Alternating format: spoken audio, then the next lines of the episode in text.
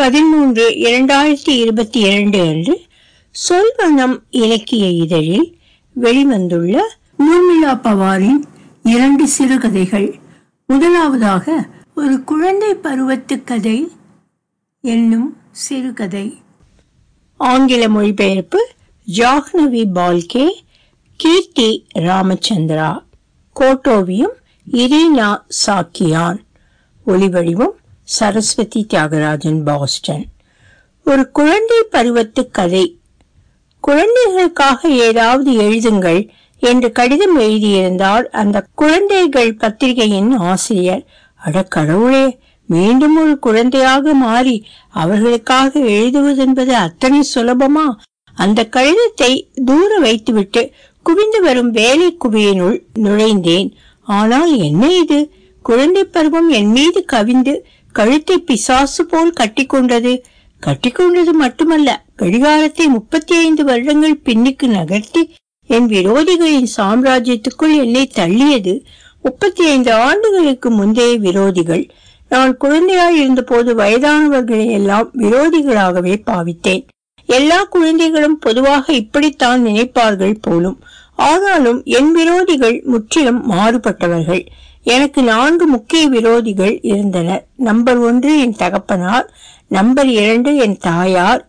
மூன்று என் அண்ணா. நான்கு என் ஆசிரியர் ஹெர்லேக்கர் குருஜி இந்த நால்வரும் என் வாழ்வின் அஸ்திவாரத்தை அமைத்தனர். நான் இன்று இப்படி இருக்கிறேன் என்றால் அதற்கு அவர்கள்தாம் காரணம். நான் விரோதியாக கருதிய வேறு சிலரும் இருந்தனர். அவ்வளவு முக்கியம் இல்லாதவர்கள் அவர்கள். என்னை பற்றி இல்லாததையும் பொல்லாததையும் அம்மாவிடம் சொல்வார்கள். அம்மா என்னை வீட்டை விட்டு வெளியே அனுப்பக்கூடாது என்று அவர்கள் எண்ணம்.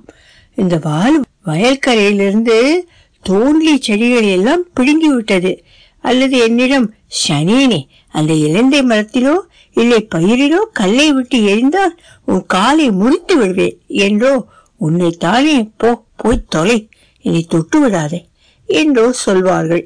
இப்படியே என் மீதுள்ள தங்கள் வெறுப்பை காட்டினார்கள். இந்த சின்ன விரோதிகளை பற்றி நான் அதிகம் கவலைப்படவில்லை. அந்த நான்கு பெரிய விரோதிகளோடு தான் தினமும் நான் பாடாய்ப்பட வேண்டியிருந்தது. எப்படா இவள் மீது பாயலாம் என்று காத்திருப்பார்கள். விரோதி நம்பர் ஒன்றான என் அப்பா சீக்கிரமே இறந்து விட்டார். எனக்கு அந்த பயங்கரமான நாலு எதிரிகளில் ஒரு எதிரிடமிருந்து விடுதலை கிடைத்தது. இருந்தாலும் பாக்கி மூன்று பேர்கள் இருந்தார்களே. என் அப்பா இருக்கும்போது நான் மூன்றாம் வகுப்பு படித்துக் கொண்டிருந்தேன். எனக்கு அவரை நன்றாக நினைவிருக்கிறது. யாராவது அவருடைய படத்தை வரையும்படி என்னிடம் கேட்டால் அவரை வரைய இரண்டே இரண்டு நிறங்கள் போதும். கருப்பும் வெள்ளையும் அப்பா மெலிந்திருப்பார். குள்ளம் கருப்பு ஒரு வெள்ளை வேட்டி வெள்ளை கமீஸ் சட்டை. கருப்பு கோட்டு தலையே காந்தி குல்லா. இவைதான் அவருடைய உடை அலங்காரம். அவர் கண்கள் எப்போதும் அகல திறந்து வெறித்தபடி இருக்கும். அவையும் கருப்பு வெள்ளை தானே பற்களும் வெள்ளை. அப்புறம் வேறு நிறம் எதற்கு? சின்னஞ்சிறு நண்டுகள் மணல் புகுந்து மறைவதை பார்த்திருக்கிறீர்களா? அப்பா அப்படித்தான் நடப்பார். நல்ல மழையோ வெயிலோ இரண்டும் இல்லாமல் மப்பு நேரமோ அப்பா எப்போதும் ஒரு கருப்பு குடை வைத்திருப்பார். அவருடைய மூன்றாவது கை மாதிரி. அது அவ்வப்போது எங்களது முகத்தையும் முதுகையும் பதம் பார்க்கும். அப்பா அந்த நாளைய ஸ்கூல் மாஸ்டர் ஆனதால் அடி மாஸ்டராகவே திகழ்ந்தார். ஏதோ அடிப்பார் இல்லை அடிக்க ஆரம்பித்தார் என்றால் தன்னையே மறந்து விடுவார். எங்கள் வாடியில் அவர் ஒருவர்தான் படித்தவர். எவ்வளவு படித்திருக்கிறார் என்று நினைக்கிறீர்கள்? ஏழாம் கிளாஸ் வரை. ஏழாம் கிளாஸ் பாஸ் செய்வது என்ன மலையா? யாருக்கு தெரியும் இது? பின்தங்கிய வகுப்பில் பிறந்த போதிலும் படித்தவர் என்பதால் எங்கள் சாதியில் உள்ள சில வயசாளிகள் அவரை மதிப்பாக வைத்திருந்தனர். அவர்கள் புகழ்ச்சியில் அவருக்கு தலைகணம் வந்துவிட்டது. வாதத்துக்கு மருந்து சொல்வது போல் எல்லோரிடமும் சென்று நன்றாக படியுங்கள் கல்வி கற்க வேண்டும் என்று உபதேசிப்பார். வீட்டுக்கு வந்ததும் லாந்தர் விளக்கின் முன் புத்தகங்களுடன் உட்காரச் சொல்லுவார். கழுத்தெல்லாம் சுழுக்கு வலி எடுக்கும் வரை உட்கார வேண்டும். இல்லாவிட்டால் அடித்து நொறுக்கி விடுவார். அசட்டு ஆயியால் அவரை பார்த்து கொண்டிருக்கத்தான் முடியும். ஒரு தடவை எங்கள் கிராமத்து அத்தை அவரை தலைகுனிய வைத்து விட்டாள் அப்பா கிராமத்துக்கு போயிருந்தார். அவளுடைய பையனை தன் மருமகனை ஸ்கூலுக்கு போகாததுக்காக அடிக்க ஆரம்பித்து விட்டார். அவன் படிக்கிறான்? படிக்கவில்லை? உனக்கென்ன? என்றாள் என் அத்தை. அப்பா அவளை பொருட்படுத்தாமல் மேலும் இரண்டு மூன்று அடிகள் கொடுத்தார். அத்தை ரதாம்பா பழத்தை பிளந்து அதன் சிவந்த துண்டுகளை மகனின் புட்டத்தில் தடவினாள். அப்புறம் இந்த பாவி என் குழந்தைய அடிச்சு நுறுக்கி விட்டானே? என்ன மாதிரி ரத்தம் கொட்டுது பாருங்க என்று கூச்சலிட ஆரம்பித்தாள். வாயில் அடித்துக்கொண்டு ஊழையிடவும் ஆரம்பித்தாள். ஊழில் உள்ள பெரியவர்கள் வந்து அப்பாவை ஏசத் தொடங்கினார்கள். பயந்து போய் அப்பா ஒரு கோழையை போல வீட்டுக்கு ஓடி வந்து விட்டார். ஒரு சுவாரஸ்யமான விஷயமும் இருந்தது. எங்கள் சாதிக்கு பூசாரியாக இருந்தவர் அப்பாதான். பஞ்சாங்கம் பார்ப்பார். சத்யநாராயண பூஜை நடத்துவார். திருமணங்களையும் நடத்தி வைப்பார். இதற்கு முன்னால் அப்பாவின் அப்பா இவற்றை நடத்தி வந்தார். அதற்கு முன்னே அவருடைய தாத்தா அதற்கு முன்னே கொள்ளு தாத்தா பள்ளிக்கூட வாத்தியார் வேலையையும் பார்த்து கொண்டு இந்த காரியங்களையும் பார்த்து வந்தார். எனவே அவரை வீட்டில் பார்ப்பதே அபூர்வம். வீட்டுக்கு வரும்போது ஒரு புதிய துணியில் கட்டப்பட்ட தேங்காய் கொஞ்சம் அரிசி இவற்றோடு தான் வருவார். ஆயி எங்கள் முன் அந்த துணிக்கட்டை அவிழ்ப்பார். காகங்கள் போல் நாங்கள் அதை கூர்ந்து பார்த்தபடி இருப்போம். உலர்ந்த திராட்சை அக்கு பாதாம் பருப்பு போன்ற பல பொருட்களும் கலந்திருக்கும். துணியை பிடித்து பறிக்க நாங்கள் காத்திருப்போம். யாராவது ஒருவர் அதை பிடுங்கிக் கொண்டு நான் ஒரு கமீஸ் தைப்பேன் எனக்கு ஒரு கவுன் வேண்டும் என்று கத்துவோம். நிறைய துண்டு துணிகள் சேர்ந்த பின் விதவிதமான துணிகளை கொண்டு தைக்கப்பட்ட கமீஸ்களும் கவுன்களும் எங்களுக்கு கிடைக்கும். எங்கள் உடம்பை புத்தாடைகள் அலங்கரிக்கும். சட்டையின் ஒரு கை ஒரு நிறமாகவும் அடுத்த கை வேறொரு நிறமாகவும் இருந்தால் என்ன? அரிசியில் பைசாவோ சில்லறையோ கிடக்கும். நாங்கள் அதை எடுக்க முயலும் போது அப்பா எங்கள் தலையில் ஒரு குட்டு குட்டி உங்கள் அப்பன் வீட்டு பணமா? என்று கேட்பார். யார் அப்பன் வீட்டு பணமோ? யார் கண்டது? அப்பா எத்தனை பெரிய கஞ்சன் என்று கேட்காதீர்கள். தனக்காக கூட ஒரு பைசா செலவழிக்க மாட்டார். ஹோட்டலுக்கு போய் ஒரு சிங்கிள் டீ குடிக்க மாட்டார். வேட்டி கிழிந்து போனால் தைத்து உடுத்துக் கொள்வார். கிழிந்த சட்டையை கோட்டால் மறைத்துக் கொள்வார். பென்சிலோ ரப்பரோ வாங்க வேண்டும் என்று பைசா கேட்டால் கோபம் வந்துவிடும். கோபம் வந்துவிட்டால் அவ்வளவுதான். அவருடைய வெள்ளை கருப்பு கண்களுடன் சந்திரனில் தெரியும் ராட்சசன் மாதிரி காட்சியளிப்பார் எங்களை துன்புறுத்துவதில் அவருக்கு கொள்ளை மகிழ்ச்சி. எங்களை விளக்கணை குடிக்க சொல்வார். இரவில் ராந்தல் விளக்குழியில் சிறிய சினா புட்பட்டலங்களை பிரிப்பார். வெள்ளத்துடன் கலந்து சிறு சிறு உருண்டைகளாக உருட்டுவார். இரவு சாப்பாட்டுக்கு பின் அதில் ஒரு உருண்டை சாப்பிட்டு காலையில் விளக்கெண்ணெய் குடித்து விட்டால் வயிற்றில் உள்ள கிருமிகள் என்ன? அவற்றின் தாத்தாக்கள் கூட செத்து வெளியே வந்துவிடும். விரல்களுக்கிடையே அவர் அந்த கலவையை உருட்டும் போது சிவப்பாக ஜொலிக்கும். அவர் கண்களை பார்த்தாலே வயிற்றில் உள்ள கிருமிகள் உயிரை விட்டுவிடும். விளக்கெண்ணெய் குடிக்க வேண்டிய தேவையே இருக்காது. ஆயினும் நாங்கள் குடித்தோம். ஒரு தடவை அந்த சினாபுட் உருண்டையை விழுங்க முடியாமல் தவிக்க தொடங்கினேன். அப்பா எழுந்து வந்து மார்பில் ஓர் உதை விட்டார். அப்படியே பின்னால் சாய்ந்து விட்டேன். உருண்டை தொண்டை வழியாக உள்ளே சென்று விட்டது. உடனே அவர் அட்டகாசமாக சிரிக்க தொடங்கி விட்டார். எனக்கு ஒரே கோபம். ஸ்கூலில் இருந்து அவர் திரும்பி வரவே கூடாது என்று நினைத்து கொண்டேன். எங்கள் ஸ்கூலுக்கு பக்கத்தில் ஆஞ்சநேயர் கோவில் ஒன்றிருந்தது அந்த கோவில் எனக்கு ஒரு பாதுகாப்பு. ஸ்கூலுக்கு போக மனசில்லாத போது புத்தக பையுடன் அந்த கோவிலில் தங்கி விடுவேன் கடவுளே அப்பா வீட்டுக்கு வரக்கூடாது அப்பா வீட்டுக்கு வரக்கூடாது என்று வேண்டிக் கொள்வேன். கடவுள் என் பிரார்த்தனையை நிச்சயமாக கேட்டிருப்பார். நான் மூன்றாம் வகுப்பு படிக்கும்போது அவர் நோயில் படுத்தார். அவர் வயிற்றில் உள்ள ரத்தம் எல்லாம் தண்ணீராக மாறிவிட்டது என்றாள் அம்மா. ஆஸ்பத்திரிக்கு போய் அவரை பார்த்தேன். வெள்ளை போர்வையை அவர் மேல் போட்டியிருந்தனர். கர்ப்பிணியின் வயிறு போல் வீங்கியிருந்த அவரது வயிற்றைத்தான் பார்த்தேன். அவருடைய தலைப்பக்கம் சென்றபோது எங்களை பார்த்து அவர் ஒரு குழந்தை மாதிரி அழத் தொடங்கினார். அம்மாவிடம் பிள்ளைகளை நன்றாக படிக்கவை என்று சொல்லிக்கொண்டே இருந்தார். அப்பா இறக்கக்கூடாது என்று அன்றைக்கு நான் ஆசைப்பட்டேன். அவர் வாழ வேண்டும். என் அக்காவும் படிக்க வேண்டும் என்பதில் அவர் ஆர்வமாய் இருந்தார். அப்போது அது அவரால் இயலாததால் அவளை வேறொருவர் வீட்டில் தங்க வைத்து கல்வி கற்பிக்க முயன்றார். அவளுக்கு படிப்பு வரவில்லை. எனவே கல்யாணத்தை முடித்து விட்டார். ஆனால் நான் அப்படி இருக்க போவதில்லை. நான் ஸ்கூலுக்கு போவேன் படிப்பேன். நீங்கள் சாகாதீர்கள் என்று அவரிடம் சொல்ல விரும்பினேன். ஆனால் அவர் இறந்து போனார். அன்று வெள்ளிக்கிழமை இரவு முழுவதும் அவர் உடலை சுற்றி அமர்ந்திருந்தோம். ஒருவர் கூட கண் மூடவில்லை. மறுநாள் சனிக்கிழமை காலையில் எங்களுக்கு ஸ்கூல் உண்டு. எனக்கு என்ன நேர்ந்ததோ தெரியவில்லை. புத்தகப்பையை தூக்கி கொண்டு அம்மாவிடம் போய் ஆயி நான் ஸ்கூலுக்கு போகட்டுமா? என்று கேட்டேன். அவள் முகத்தை திருப்பிக் கொண்டாள். அதற்கு முன்போ பின்போ ஸ்கூலுக்கு போவதில் அவ்வளவு அக்கறை நான் காட்டியதில்லை. அப்பா போய்விட்டார். ஆயி பித்து பிடித்தவள் போல் வீட்டை சுற்றி சுற்றி வந்தாள். இது நல்லதுக்குத்தான் என்று நான் நினைத்து கொண்டேன். என்னை பார்த்து கத்த மாட்டாள். ஸ்கூலுக்கு போக சொல்ல மாட்டாள். இஷ்டம் போல சுற்றலாம். ஆனால் அப்படி நடக்கவில்லை. அப்பா இறப்பதற்கு முன் ஆயிடம் குழந்தைகளை படிக்க வை என்ற மந்திரத்தை சொல்லிவிட்டு போயிருந்தார். அது போதும். ஆயி அதை பேயாய் பிடித்து கொண்டாள். படிப்பை பொறுத்தவரை அம்மாவை விட அப்பாவே பரவாயில்லை என்று தோன்ற ஆரம்பித்தது. அப்பாவை போல் ஆயுக்கும் மெலிந்த உடல் ஆனால் நல்ல உயரம் சிவப்பு. கவலை தோய்ந்த பார்வை முழங்கால் வரை வரும் ஒரு கிழிந்த ஒன்பது கஜ புடவையை உடுத்தியிருப்பாள். எங்கள் வீடு சாலையை ஒட்டி இருந்தது. குழந்தைகள் ஸ்கூலுக்கு போவதையும் வருவதையும் பார்க்கலாம். முற்றத்தில் உட்கார்ந்தபடி ஆயி கூடை முடிந்து கொண்டிருப்பாள். பெரிய கூடைகள் சிறிய கூடைகள் அகலமானவை குறுகியவை. காலையில் விழித்தால் அவள் கூடையோ முரமோ முடைந்து கொண்டிருப்பதை பார்க்கலாம். இரவில் தூங்க போகும்போதும் அந்த காட்சியை பார்க்கலாம். இடையே அடுக்கை வேலையும் கவனித்துக் கொள்வாள். அப்பாவின் கால்களுக்கு ஓய்விருந்ததில்லை ஆயிக்கு கைகள்.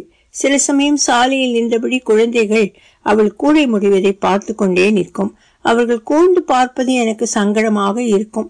அவர்களின் அம்மாக்கள் அழகிய உடை உடுத்தி நகைகள் அணிந்து முகத்தில் புன்னகையுடன் தேவதைகள் மாதிரி இருப்பார்கள். ஆனால் ஆயி எப்போதும் கோபத்துடன் ஸ்கூலுக்கு போ படி என்று கத்திக்கொண்டே இருப்பாள். அவளுக்கு ஓர் எழுத்து படிக்க தெரியாது. மராட்டி கூட தப்பும் தவறுமாக பேசுவாள். எனினும் ஒரு டீச்சர் மாதிரி அதிகாரம் செய்வாள். ஸ்கூல் விழாவில் பங்கெடுத்து ஜெயித்து ஒரு பென்சிலோ சாப்பீஸோ ஸ்கேலோ பரிசாக பெற்று அவளிடம் கொண்டு காண்பித்தால் ஒரு பாராட்டோ மகிழ்ச்சியோ கிடையாது. நல்லா இருக்கு. என்று வறண்ட குரலில் ஒரு வார்த்தை மட்டும் வரும். கஞ்சத்தனத்தில் ஆயி அப்பாவுக்கு ஒருபடி மேல் சோறும் தண்ணீரும் தண்ணீர் போல் இருக்கும் குழம்பும் தான் உணவு. எப்போதாவது புளியங்கொட்டை அளவு காய்கறி தென்படும். தவிடும் மாவும் கலந்து பாக்ரி ரொட்டி செய்து இறால் மீன் கருவாடு அல்லது உப்பு சேர்த்து பொரித்த ஏதாவது பதார்த்தத்துடன் தருவாள். பண்டிகை நாட்களில் கூட இனிப்பு பண்டங்கள் கிடையாது. அப்பா உயிருடன் இருக்கும் போதாவதும் குருணையும் கருப்பட்டியும் சேர்த்து பாயசம் செய்வாள். இப்போது அதையும் நிறுத்திவிட்டாள். கண்ணீர் வடிப்பது மட்டும்தான் நடந்தது. என் தோழிகளின் அம்மாமார்கள் அவர்களுக்கு விதவிதமான உணவுகள் டிஃபன் பாக்ஸுகளில் வைத்து தருவார்கள். வாயில் நீர் ஊறும். ஆனால் ஆயி இதையொன்றும் கண்டுகொள்ளவில்லை. சாப்பாடு இருக்கட்டும். நன்றாக உடை உடுத்து கொண்டதே எனக்கு தெரியாது. வாரத்தில் ஒரு நாள் எங்கள் தலையை சோடா காரத்தை தேய்த்து வெந்நீரில் குளிப்பாட்டுவாள். தலையையும் காதுகளையும் நன்றாக தேய்ப்பாள். தலை உலர்ந்ததும் எண்ணெய் தடவி ஒரு கூடிய சீப்பால் ஈரும் பேனும் வெளியே விழும்படி சீவுவாள். தலைமயிரை பின்னுக்கு இழுத்து அழுத்தமாக ஜடை போட்டு உறுதியான நூலால் கட்டி விடுவாள். இந்த சித்திரவதையில் என் உயிர் போகும். கண்களில் மின்மினி பூச்சி ஆட ஆரம்பித்துவிடும். பிறகு புடவையின் பால்டரில் இருந்து கிழித்த ஒரு சிறு துண்டை ஜடையின் நுனியில் சுற்றி கட்டுவாள். தேள் கொடுக்கு போல் அது என் முதுகில் ஒரு வாரம் கிடக்கும். என் தோழிகள் பல வர்ண பிளாஸ்டிக் கிளிப் சாட்டின் ரிப்பன் எல்லாம் கட்டியிருப்பார்கள். நன்றாக அலங்கரித்துக் கொண்டு நிலைக்கண்ணாடி முன் நின்று முன்னும் பின்னும் திரும்பி அழகு பார்த்து கொள்வார்கள். நாங்கள் கண்ணாடியை கையில் எடுத்தாலோ ஆயி எதற்கு திரும்ப திரும்ப கண்ணாடியை பார்க்கிறாய். எதிரில் நிற்பவர் முகத்தை பார்த்தாலே தெரிந்து விடுமே உன் லட்சணம் என்பாள். ஆயி பார்க்க சாது மாதிரி இருப்பாள். ஆனால் ஏகப்பட்ட பொய் சொல்வாள். நன்றாக நடிப்பாள். யாராவது வாடிக்கையாளர்கள் வந்து கோபத்துடன் எங்கே நான் ஆர்டர் கொடுத்த கூடை இன்றைக்கு தருகிறேன் என்று சொன்னாயே ஏன் ரெடியாகவில்லை கொடுத்த அட்வான்ஸை திருப்பித்தா? என்று கேட்பார்கள். அப்போதெல்லாம் அவள் என்னை காட்டி எனக்கு உடம்பு சுகமில்லை என்று சொல்லிவிடுவாள். இந்த குட்டி ஒரே சீக்கா போயிட்டா பிழைப்பாளோ மாட்டாளோன்னு பயந்து. அதனால தான் உங்கள் வேலையை செய்யலை. இன்னைக்கு எப்படியும் உங்கள் வேலையை முடிச்சு தரேன். இந்த ஒரு தடவை மன்னிச்சுக்குங்க என்று அழுவாள். உண்மையில் நான் நன்றாகத்தான் இருப்பேன். சமயங்களில் கிராமங்களில் இருந்து பெண்கள் என் அத்தையும் அவள் மருமகளும் கூட நாலனா எட்டனா கடன் கேட்டு வருவார்கள். அம்மா கையை விரித்து விடுவாள் பொய் சொல்லுவாள் அழவும் செய்வாள். கூடைகளை யார் வீட்டிலாவது கொண்டு கொடுக்க வேண்டிய சமயங்களில் என்னை தாத்தியா என்று அழைப்பாள் இனிமையான குரலில் நான் தான் கடைக்குட்டி அதனால் என்னை செல்லமாக தாத்தியா என்று அழைப்பாள். அந்த குரலை கேட்டதுமே அவள் எதற்கு வருகிறாள் என்று தெரியும். திரும்ப திரும்ப அழைப்பாள் நான் பதில் கொடுக்க மாட்டேன். என்னை ஒரு குத்து குத்துவாள் ஒரு நிமிஷம் முன் தேனாக அழைத்தவள் இப்போது பல்லை கிடைக்கும் சூரியக்காரியாக மாறியிருப்பாள். தேவடியா கழுத திங்க மட்டும் தெரியும் வேலை என்ன கசக்குதோ? எழுந்திரடி இல்லைன்னா முகத்துல சூடு போடுவேன். போ இந்த கூடைய அந்த வீட்டுல கொண்டு கொடு இந்த மரத்தை டூட்டுவிடம் கொடு என்று கூச்சல் போடுவாள். இந்த டூட்டு பர்மாவின் திபா மன்னரின் பேத்தி. ஆங்கிலேயர்கள் அந்த மன்னரை ரத்னகிரியில் சிறை வைத்திருந்தனர். அவருக்கு பாக்கி என்றொரு மகள். எல்லோரும் அவளை பாயா என்று அழைப்பார்கள். அவளுடைய மகள் தான் இந்த டூட்டு மன்னரின் பேத்தி வசிப்பது ஒரு குடிசையில் சாணி பொறுக்கி வரட்டி தயாரிப்பாள். மன்னரும் டூட்டுவின் தாயாரும் காலமான பின் பர்மாவிலிருந்து யாரும் டூட்டுவை தேடி வரவில்லை என்றும் இங்கு யாரும் அவளை பற்றி கவலைப்படவில்லை என்றும் ஆயி சொன்னாள் டூட்டு ஒரு நீல ஸ்கர்ட்டும் பிளவுஸும் அணிந்திருப்பாள். குண்டாக குள்ளமாக மஞ்சள் நிறத்தில் தட்டை மூக்கோடு இருப்பாள். எனக்கு அவளை பிடிக்கவே பிடிக்காது. ஆனால் டூட்டு வர்ண காகிதங்களால் அழகான பூக்கள் செய்வாள். அதன் மேல் கில்ட் பொடி தூவி ரத்னகிரி சந்தைக்கு வரும் கிராம பெண்களிடம் விலைக்கு விற்பாள். அவர்கள் அந்த பூக்களை வாங்கி தலையில் சூடிக்கொள்வார்கள் டூட்டு ஆயியின் தோழி சில சமயம் வீட்டுக்கு வந்து ஆயியுடன் பேசிக் கொண்டிருப்பாள். ஒரே சமயம் அவர்கள் கையும் வாயும் வேலை செய்து கொண்டே இருக்கும். டூ டூ பூக்கள் செய்வாள் அம்மா கூடை முடைவாள். என்னை அம்மா திட்டத் தொடங்கினால் டூட்டுவும் அவளுடன் சேர்ந்து கொள்வாள். அவள் அப்படி செய்ய வேண்டிய அவசியம் என்ன? இருந்தும் அப்படித்தான் செய்தாள். இவளை மாடுமைக்கு அனுப்ப வேண்டும். அல்லது என் திக்காவுக்கு இவளை கொடு. என்பாள். அப்போது அவள் பரந்த முகம் சிரிப்பினால் மேலும் வீயும் அவள் மேல் எனக்கு கோபம் கோபமாக வரும். அவளை யாராவது உதை கொடுத்து பர்மாவுக்கு அனுப்பிவிட்டால் நல்லது என்று எனக்கு தோன்றும். அல்லது ஒரு நாய் அவளை பலமாக கடித்தாலும் போதும். ஆயி மற்றவர்களிடம் பேசும்போது மிகவும் பவ்யமாக ஆமாம் ஐயா சரிதான் ஐயா என்று அப்பாவி மாதிரி பேசுவாள். என்னிடம் கத்தும்போது எங்கிருந்தோ அவளுக்கு பலம் வந்துவிடும். அசைவுகள் மின்னல் மாதிரி வேகமாக பாயும். எனக்கு உடம்புக்கு வந்து காய்ச்சல் கொதித்தால் என்னை கொஞ்ச நேரம் அணைத்தபடி இருப்பாள். உப்பு நீரில் நனைத்த ஈரத்துணியை நெற்றியில் ஒத்துவாள். அவள் ஸ்பரிசம் இதமாக இருக்கும். ஆனால் அவள் அமைதியற்று இருப்பாள். எதையாவது முழுமுழுத்தபடி எவ்வளவு வேலை கிடக்கு? கூட முடைய வேண்டும் மாட்டுக்கு தீனி வைக்க வேண்டும் என்று கோழியைப் போல் வார்த்தைகளை கொத்தி பொறுக்குவாள். ஓ ஆயி என்னை கூடைகளை கொண்டு போய் கொடுத்துவிட்டு வரும்படி சொன்னதே அல்லவா சொல்லி கொண்டிருந்தேன்.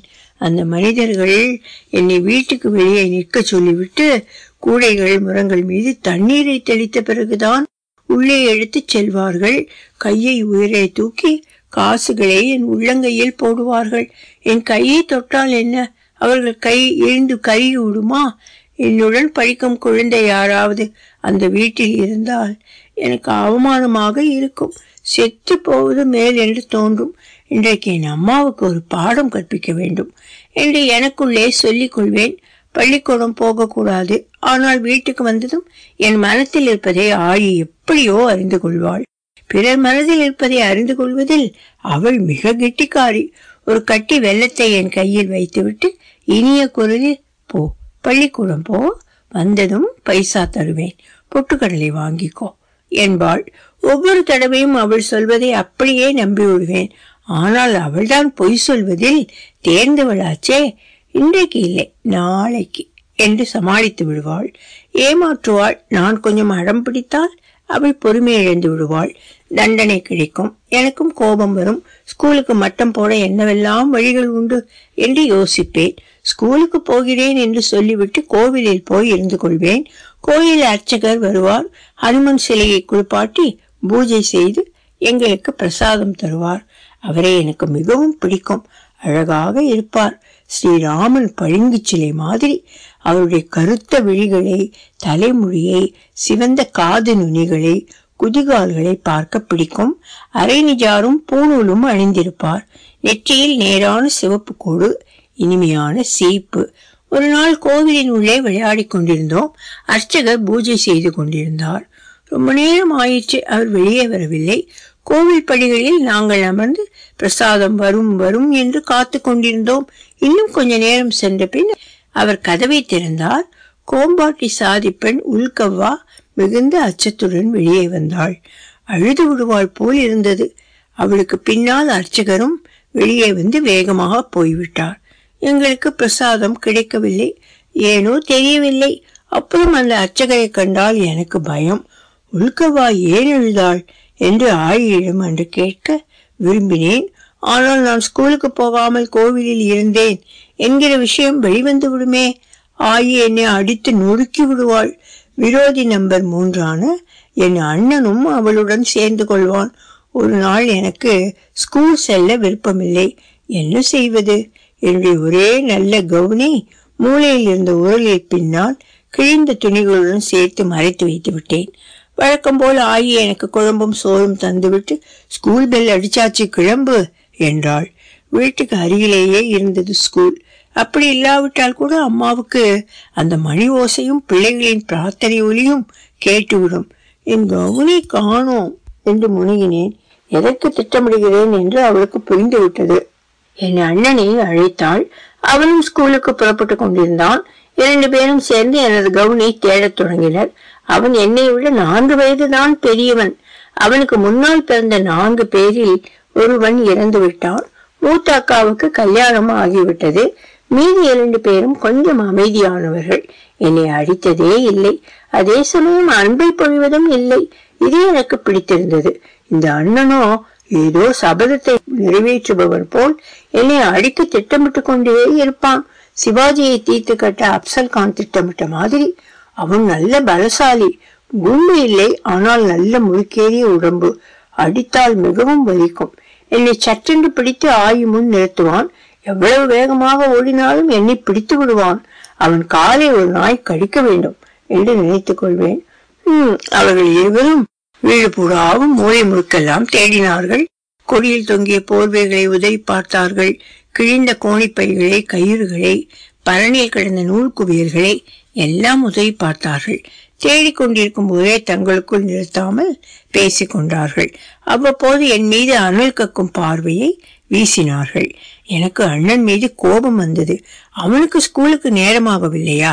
பேசாமல் போயிருக்க வேண்டியது தானே அது கிடையாது. அவன் பள்ளிக்கு தாமதமாக போவதற்காக யாரும் அவனை கோபிப்பதில்லை. அவன்தான் ஹைஸ்கூல் படிக்கிறானே. அவனுடைய டீச்சர் அவனை திட்டினால் என் மேல்தான் பை போடுவான். நான் ஒரு அடங்காப்பிடாரி என்றும் ஆய்க்கு தொந்தரவு கொடுக்கிறேன் என்றும் ஸ்கூலுக்கு மட்டம் போடுகிறேன் என்றும் சொல்வான். என்னை இழுத்து கொண்டே ஸ்கூலில் கொண்டு போய் சேர்த்து என்னிடத்தில் உட்கார வைப்பான். அந்த முட்டாள் ஆசிரியரும் அவன் சொல்வதை கவனமாக கேட்பார். நல்ல காரியம் செய்தாய். என்று அவனை பாராட்டுவார். இதற்கு தான் அவர்கள் எல்லோரையும் என் விரோதிகள் என்று சொன்னேன்.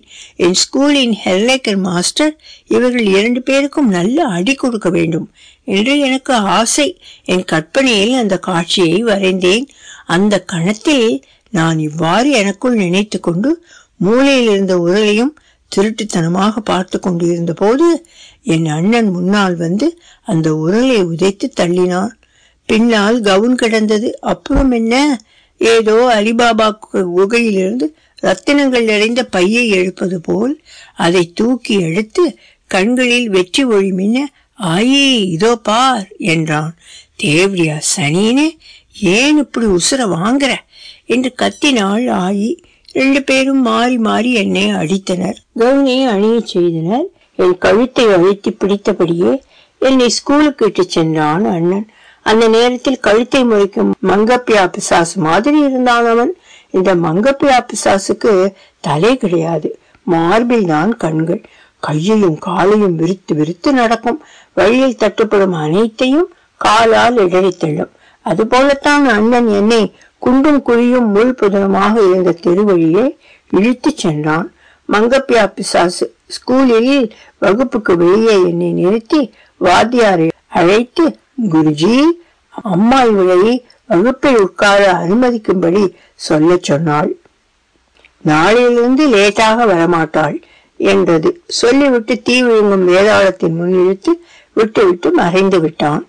இந்த வேதாளம் தான் ஹெல்லேக்கர் குருஜி என் எதிரி நம்பர் நான்கு. என் அப்பாவும் இவரும் ஒரே அச்சு ஒரே ஜாடை. அப்பாவுக்கு நிஜாரும் கமிசும் அணிவித்தால் ஹெல்லேக்கர் மாதிரியே காட்சியளிப்பார். சிறிய வித்தியாசம் இருக்கலாம். ஹெர்லேக்கர் சற்று உயரம் கண்கள் சிவப்பேறி இருக்கும். அந்த சிவப்பு விழிலை பார்த்தாலே நான் நடுங்கி விடுவேன் ஆடையை நனைத்து விடுவேனோ என்று தோன்றும். படிக்காவிட்டால் தான் அப்பா என்னை அடிப்பார். ஆனால் ஹெர்லேக்கர் குருஜி படித்தாலும் என்னை அடிப்பார். வகுப்பறையில் நான் மிக அமைதியாக இருந்தால் போர்டில் கணக்குகள் எல்லாம் போட்டு முடித்ததும் என்னிடம் எழுந்திரு போர்டை சுத்தம் பண்ணு என்பார். குப்பைகளை வெளியே கொட்டி விட்டு வா. வராந்தாவில் கிடக்கும் சாணத்தை பொறுக்கி வெளியே போட்டு விட்டு வா என்பார். வகுப்பில் கடைசி வரிசையில் தான் என்னை உட்கார வைப்பார். ஸ்கூலுக்கு சரியான நேரத்தில் வர வேண்டும். முதல் பெல் அடிக்கும் போது வகுப்பில் காலெடுத்து வைக்க வேண்டும். இரண்டாம் பெல் அடிக்கையில் வகுப்பறைக்குள் இருக்க வேண்டும் என்று குருஜி சொல்லி இருக்கிறார் இதில் சிறிது தவறினாலும் போதும் அவ்வளவுதான். நல்ல அடி கிடைக்கும். மற்றவர்களையும் அவர் அடிப்பார். ஆனால் சற்று குறைவாகவே இருக்கும். ஆயி வாத்தியாரிடம் ஏற்கனவே சொல்லியிருக்காள் என்னை நன்றாக அடிக்க வேண்டும் என்று. அடிபட்டால்தான் அறிவு வளரும் என்பது அவள் நம்பிக்கை. அப்பா அவர்களுடைய மாணவர்களை அடிப்பதை அவள் பார்த்திருக்கிறாளே. மேலும் ஷாம்சி ஆயி என்ற படத்தில் வரும் சடிலக்கே சம்சம் என்ற பாடலை நான் ராகத்துடன் பாடுவதை அவள் கேட்டிருக்கிறாள்.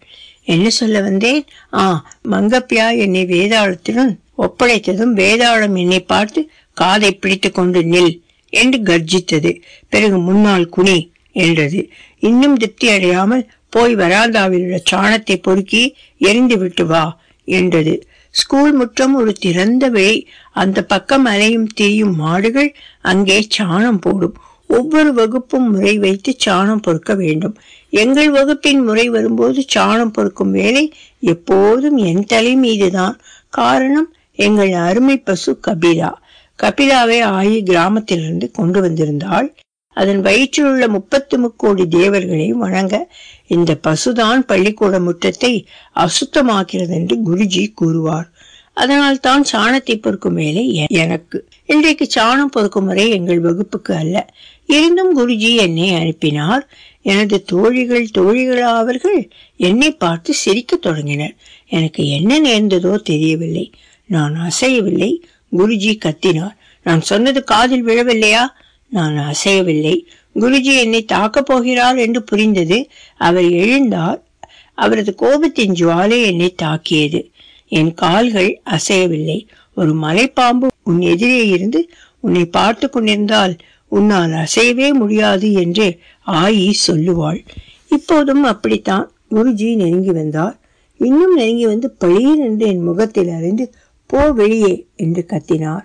நான் ஓவென்று அழுது கொண்டே வீட்டுக்கு ஓடினேன். ஆயி முற்றத்தில் கூடை முடிந்து கொண்டிருந்தாள். அழுது கொண்டே நான் வருவதைக் கண்டதும் எழுந்து என்ன நடந்தது? ஏன் அழுவரே என்ன விஷயம்?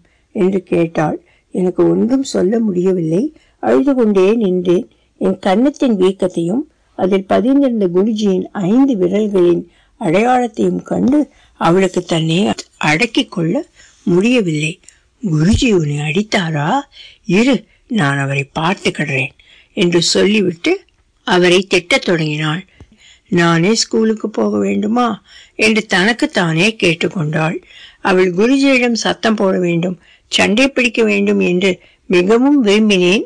ஆனால் அவள் ஸ்கூலுக்கு வருவதில் எனக்கு விருப்பமில்லை. உண்மையில் அவளுடைய முட்டுக்கு மேல் உயர்த்தி உடுத்திய கிழிந்த புடவையையும் அலங்கோலமான கூந்தலையும் நினைத்து எனக்கு வெட்கமாக இருந்தது. அழுது கொண்டே அவளை கவனித்துக் கொண்டிருந்தேன். அழுது அழுது என் கண்கள் வீங்கிவிட்டன. ஆயி மேலும் கீழும் நடந்தாள். சட்டென உட்கார்ந்தாள். கைவேலியை எடுத்தாள். திரும்ப அதை தூர வைத்துவிட்டு எழுந்தாள். புடவையில் ஒட்டி கொண்டிருந்த தும்பு தூசிகளை தட்டி உதறினாள். பின் எதையோ மறந்து விட்டவள் போல் மீண்டும் உட்கார்ந்தாள். இப்படியே இரண்டு மூன்று தடவை நடந்தது. நான் தொடர்ந்து அழுது கொண்டிருந்தேன். கொஞ்சம் மஞ்சளையும் படிகாரத்தையும் குழைத்து என் கன்னத்தில் போட்டாள். குருஜி ஏன் உன்னை அடிச்சார்? என்று கேட்டாள். நான் நான் சாணத்தை பொறுக்கலையாம் அழுகையினூடே சொன்னேன். உன்னை ஏன் சாணத்தை எடுக்கச் சொன்னார்? நம்ம கபிலாதான் சாணம் போட்டதாம் குருஜி சொல்றார். சரி இங்கேயே இரு. உன் வாத்தியார் ஸ்கூல் விட்டு வீட்டுக்கு போகும்போது சொல்லு. நான் அவரை கவனிச்சுக்கிறேன். ஆயி உட்கார்ந்தாள். ஹெர்லேக்கர் குருஜியை அம்மா என்ன செய்ய போகிறாள்? எனக்கு புரியவில்லை. அவரை நேருக்கு நேர் பார்த்தால் அவள் வாயை திறக்க கூட மாட்டாளே. என்னிடம்தான் அவள் நாக்கும் கைகளும் விளையாடும். பிற்பகலில் எனக்கு தூக்கம் வந்தது. தலையை உதறி கண்களை அகல விரித்து கொண்டேன். ஆயி மீண்டும் படிக்கார மஞ்சள் மருந்தை கன்னத்தில் தடவினாள். பிற்பகல் கழிந்து ஸ்கூல் விடுவதற்கான கடைசி மணி அடித்தது. என் நெஞ்சு படக் படக் என்று அடிக்க தொடங்கியது. ஹெர்லேக்கர் குருஜி குழந்தைகள் சூழ வருவதைக் கண்டதும் எனக்கு மேலும் பயம் வந்தது. மெதுவாக வார்த்தைகள் என் நாவிலிருந்து விழுந்தன. ஆயி குருஜி! அந்த வார்த்தை காதில் விழுந்ததும் பாதி முடைந்த கூடையை கீழே இருந்துவிட்டு ஆயி எழுந்தாள்.